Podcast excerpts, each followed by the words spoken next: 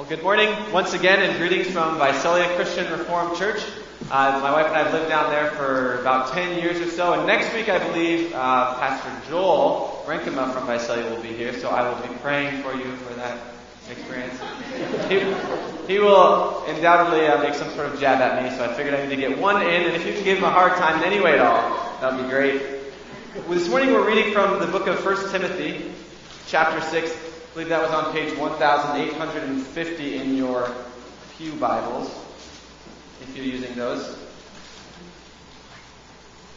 I'll be reading 1 Timothy 6, verses 6 through 19.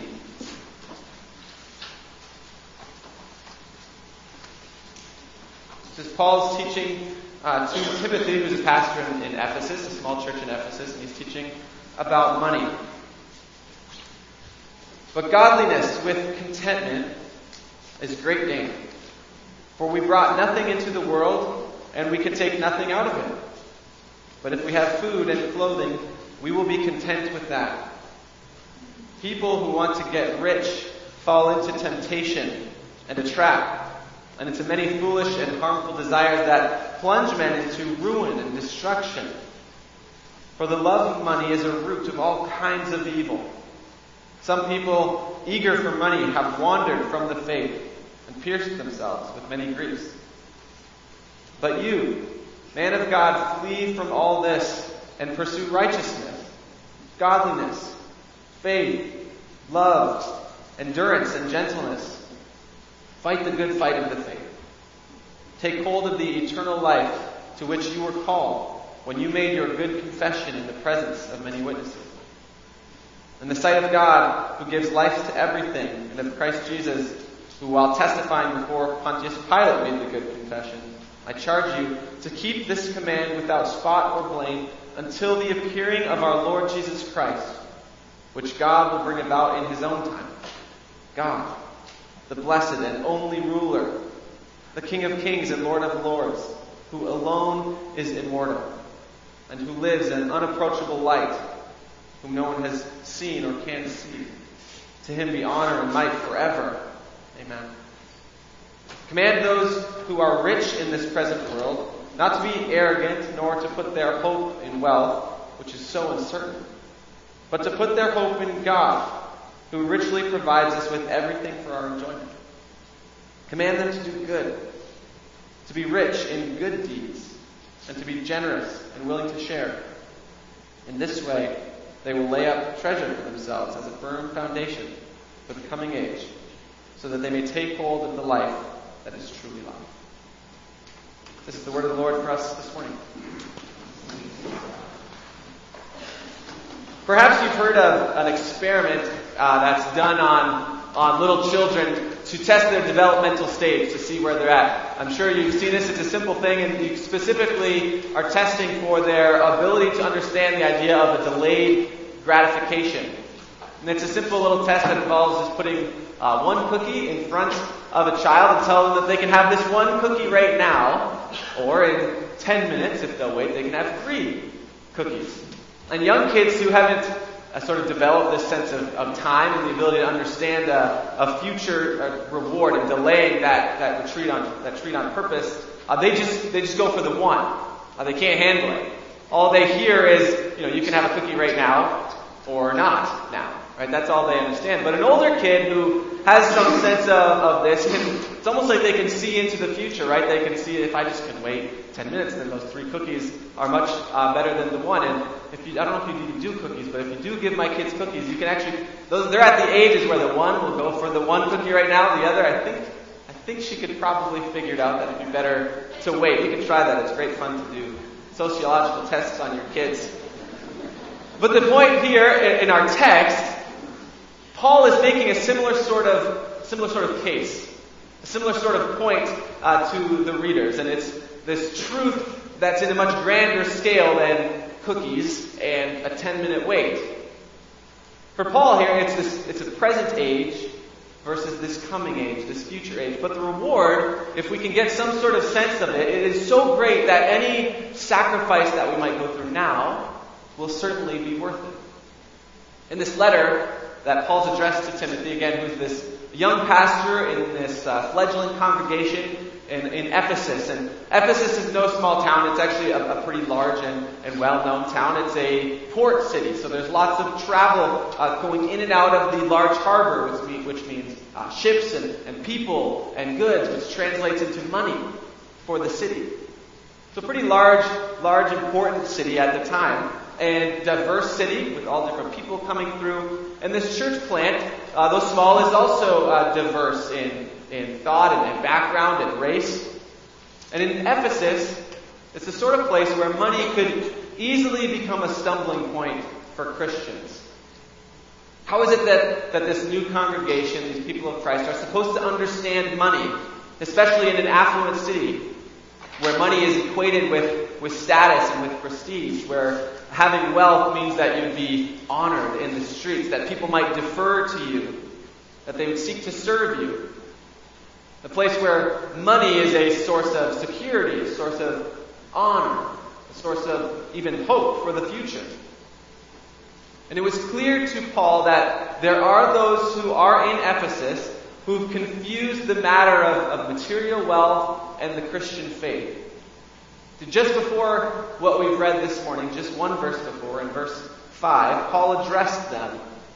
He's saying that there are those who have a corrupt mind and they've been robbed of the truth, and they think that godliness is a means toward attaining financial gain for whatever reason, some people, perhaps even within this congregation, have come to think and teach that the purpose of living a godly life is actually to attain wealth.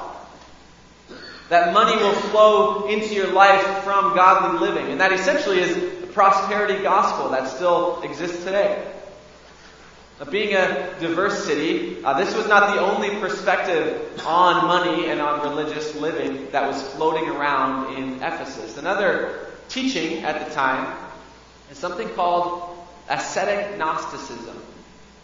And Paul had warned of this a couple chapters earlier in this letter to Timothy, in chapter 4.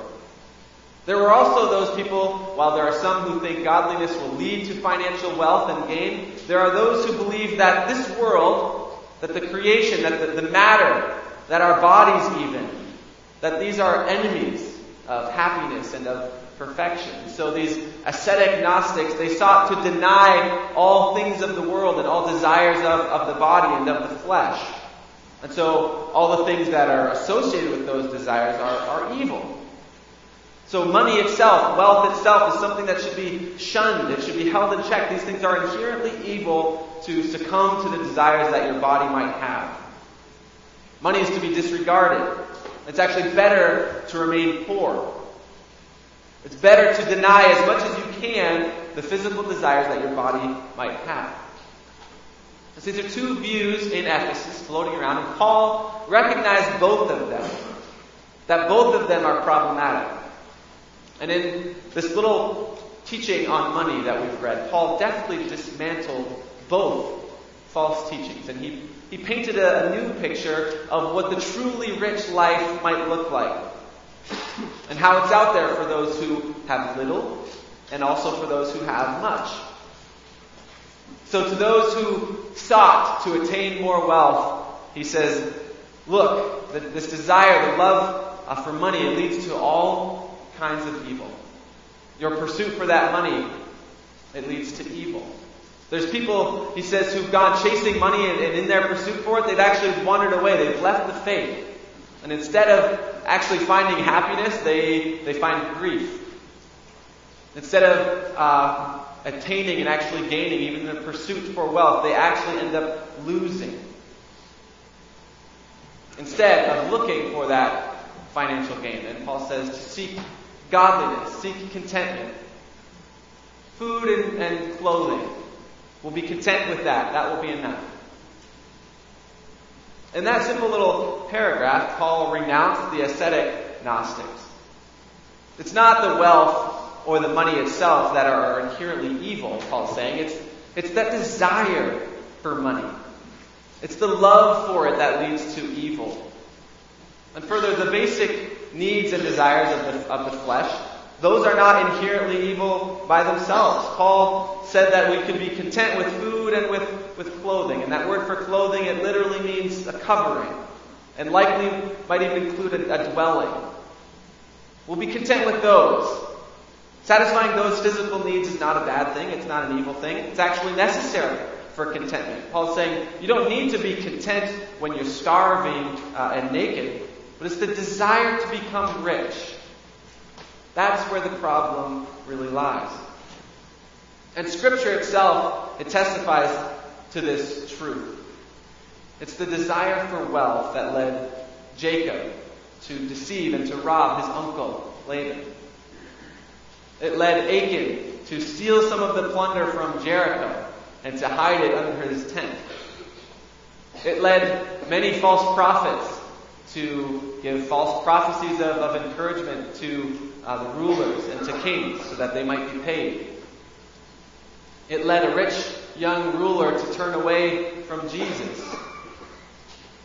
It led this rich man to ignore the poor beggar Lazarus day after day when he saw him begging by his gate. That desire led Judas to betray Jesus. It led Ananias and Sapphira to lie about what they'd given, given to the cause of the early church. It led the wealthy Christians that are mentioned in James' letter uh, to exploit their workers and to hold back the pay. But it was not the wealth itself.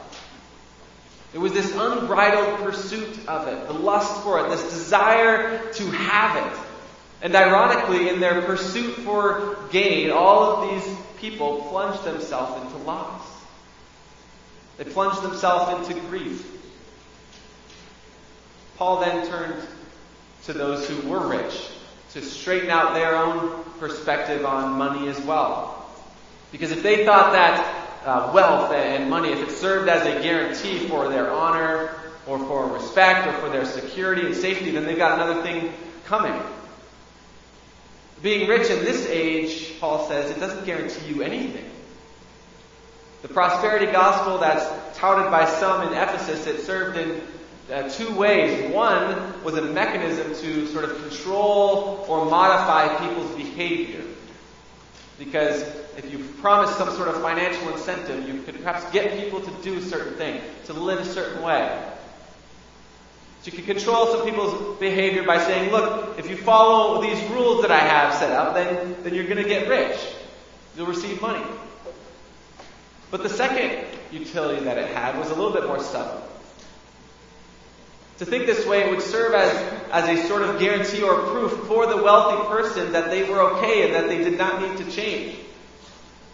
Because if godliness would lead to financial gain, then having that wealth, it must prove one's godliness.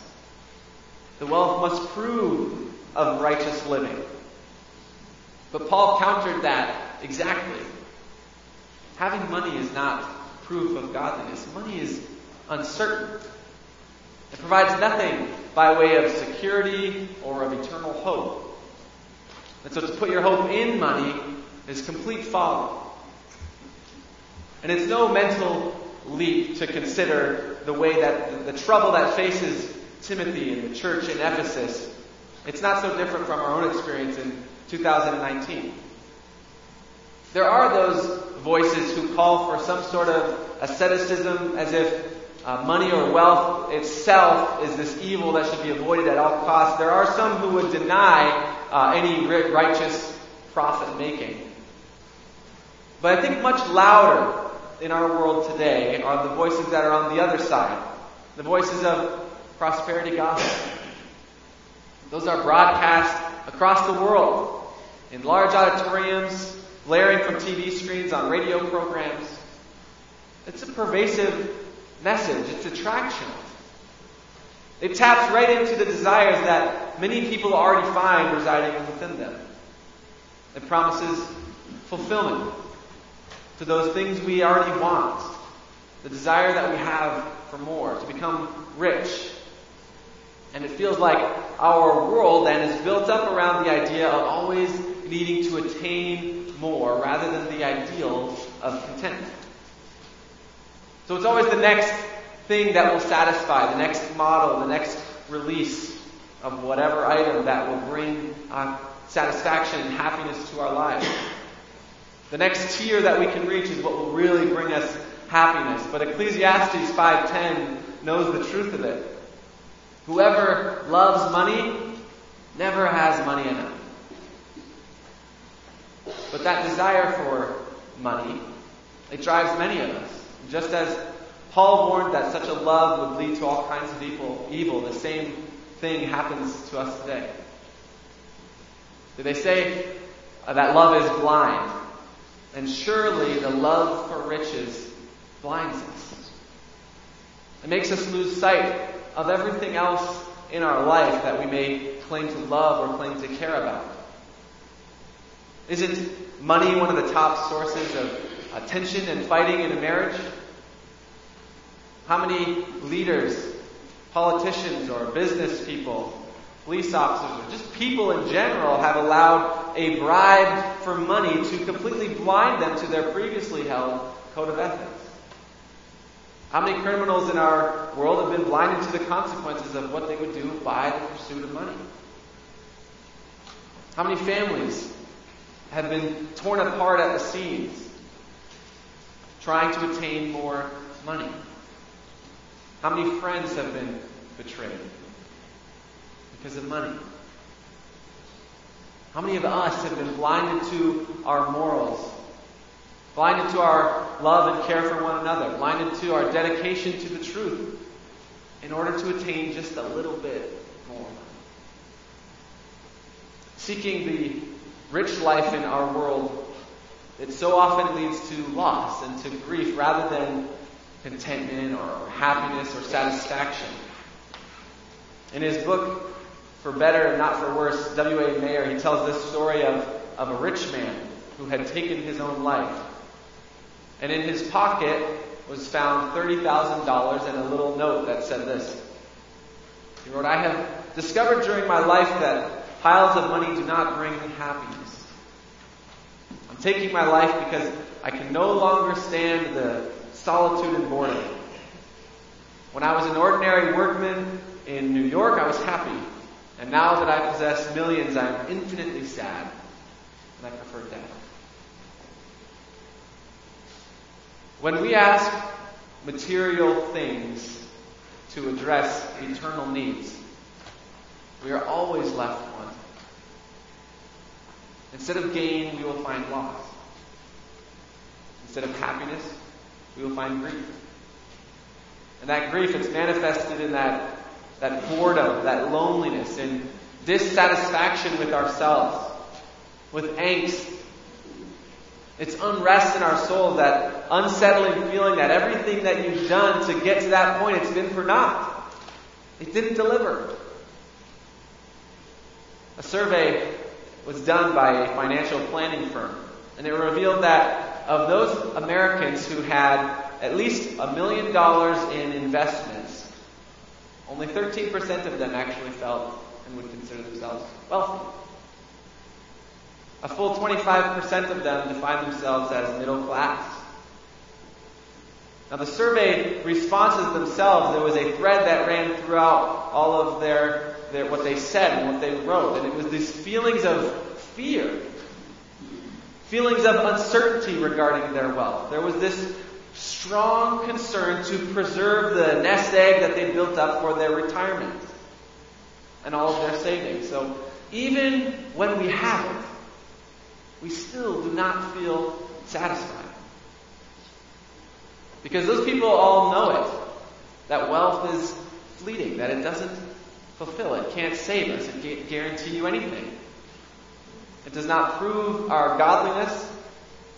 It does not equate to respectability and honor. It does not secure our future.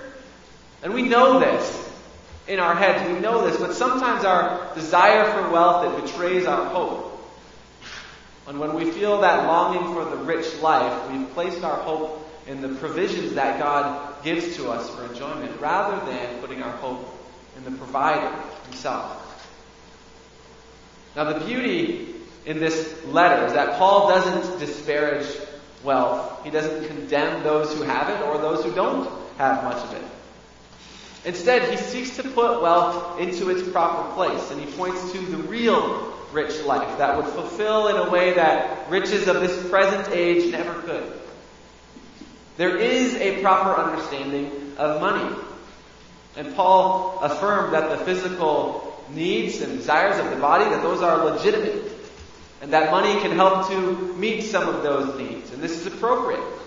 So we do not need to resign ourselves to a destitute life as if that would prove our holiness any more than having wealth would prove our holiness. In our passage, Paul even affirmed that God richly provides us with everything for our enjoyment.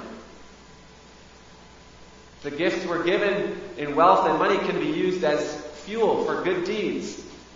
It can be shared, it can be given away, it can be used to help those people who truly are destitute. But in his teaching on money, Paul continually pointed forward to this coming age. He wanted the Ephesian church to keep their eyes on eternity, not to be blinded by the love for money of this age. Because that coming age, that future age, it has real gain, and that's where the true riches are. And this little section that we've read is peppered with reminders of eternity. Reminders of the life that will come after your life now has ended. In verse 7, he said, For we brought nothing into the world, nor will we take anything out of the world. In verse 12, he says, Take hold of the eternal life to which you've been called. In verse 14, keep this command until the appearing of our Lord Jesus Christ, who will usher in the coming age. In verse 16, he reminds us that God alone is the immortal one, nothing that we have and not even our own bodies. In verse 17, he says, The riches of this present age are so uncertain. And in verse 19, he says, Lay up a firm foundation for the coming age, so that you may take hold of the true life. See, for Paul, it's not that we shouldn't seek a rich life, but we must remember to seek the truly rich life. It is godliness and contentment that will bring the greatest gain. The riches of an eternal reward are what truly satisfy. So, in other words, if you want the rich life, don't seek it here, he's saying. It won't last. It won't satisfy, and it will provide you with no hope. No, if you want to live the truly rich life, then put your hope in God. Then live a life of godliness and contentment. Live a life of faith. He tells Timothy, take hold of the eternal life to which you've been called by grace through faith in Jesus Christ and store up eternal treasures. And this would come as a relief Paul knew the trouble with money is that whether you have it or not, you will always feel uncertain about it. You will always need more. But if your hope is in God, then there is certainty. And there are riches and the true life, all in the coming age. So what does this type of rich life really look like? What's it look like in flesh and in blood? How can we actually live this way in our own lives? It looks like holding on to the things we have loosely, allowing you to give and to receive freely. It looks like viewing money simply for what it is. It's a tool for meeting our needs and a gift to share with others. There's a professor at Calvin College who would tell uh, his class, the students in his class, that they would regularly see him wearing you know, the same few outfits over the course of the coming year. And that's because he really only had a few basic sets of clothes. And that was on purpose. He and his wife had committed to just living simply. So they shared a car. They lived in a, in a simple house. They lived a simple life. And it's not that their means didn't allow uh, for more, but here was a picture of someone who lived detached from the things of this world. I mean, his family, they still enjoyed uh, vacations, they still went out to eat sometimes and things like that, but their living was clearly so different from the rest of the world. It was so distinct from the way that people tend to operate, living at the end of their means rather than below. not seeking to attain more and more for themselves, and instead giving much of what they had away to their church, to charities in town. For them, it looked like adopting kids into their home who they could love and care for. And amid a world that looks fancy and sparkly, yet clearly fake, like a uh, cubic zirconia compared to a diamond, that, that sort of life, it, it stood out as something that was just real. Something that had some substance to it. A less beautiful uh, or sparkly looking life, uh, but more valuable, more valuable sort of thing. It's something like that that leads to this truly rich life. And maybe your life won't look exactly like that. That's not the point. But it's a life that has money in its proper place. It's a life that has Christ as the Lord and Savior relies only on Him for our future hope, for security, and for salvation. It's a life that's fueled to do good deeds, to live righteous, godly lives. And this sort of living has a dual benefit. There is a benefit for today because it frees us up from the uncertainty and from the angst that comes along with trusting in wealth. The practice of holding things loosely, of letting things go easily. The practice of giving things away of our own wealth, it trains us. It reminds us and it proves to us that our hope and security is not in our wealth.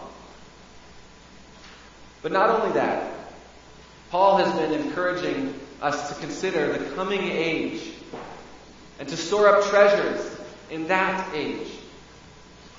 There's a reward of riches awaiting those who've lived out this sort of, of rich life.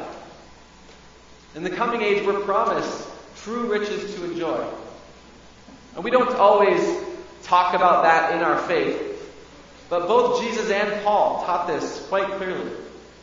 Jesus said, in Matthew 6, do not store up for yourselves uh, treasures on earth, where moth and vermin can, can destroy, where thieves can break in and steal them away, but store up for yourselves treasures in heaven, where thieves do not break in and steal, where moth and vermin do not eat and destroy. For where your treasure is, there your heart will be also. And Paul taught in 2 Corinthians chapter 5 that we must all appear before the judgment seat of Christ and we will receive what is due us for the things that we've done on earth, whether they were good or bad. And also in 1 Corinthians chapter 3, Paul says that our works will be tested by fire. And if what has been built up, those works, if they survive the fire, like costly metals would survive a purifying fire, while the the chaff and straw and debris would be burned up. If what you've built withstands the fire, then he will receive his reward. But Paul says if it's burned up, then he will suffer loss.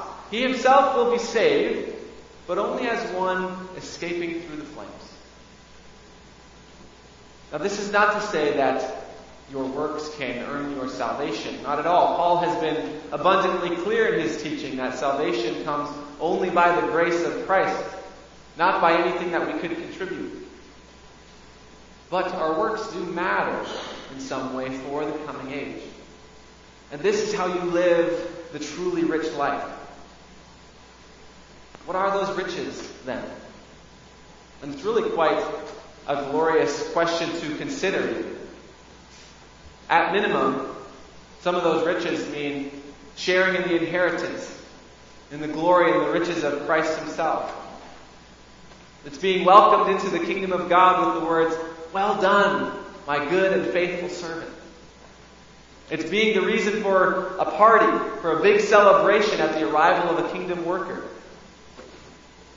It's standing before God on that judgment day, asked to give an account to God for what we've done, and before we can even say a word, Jesus steps in and says, Ah, this one, I know.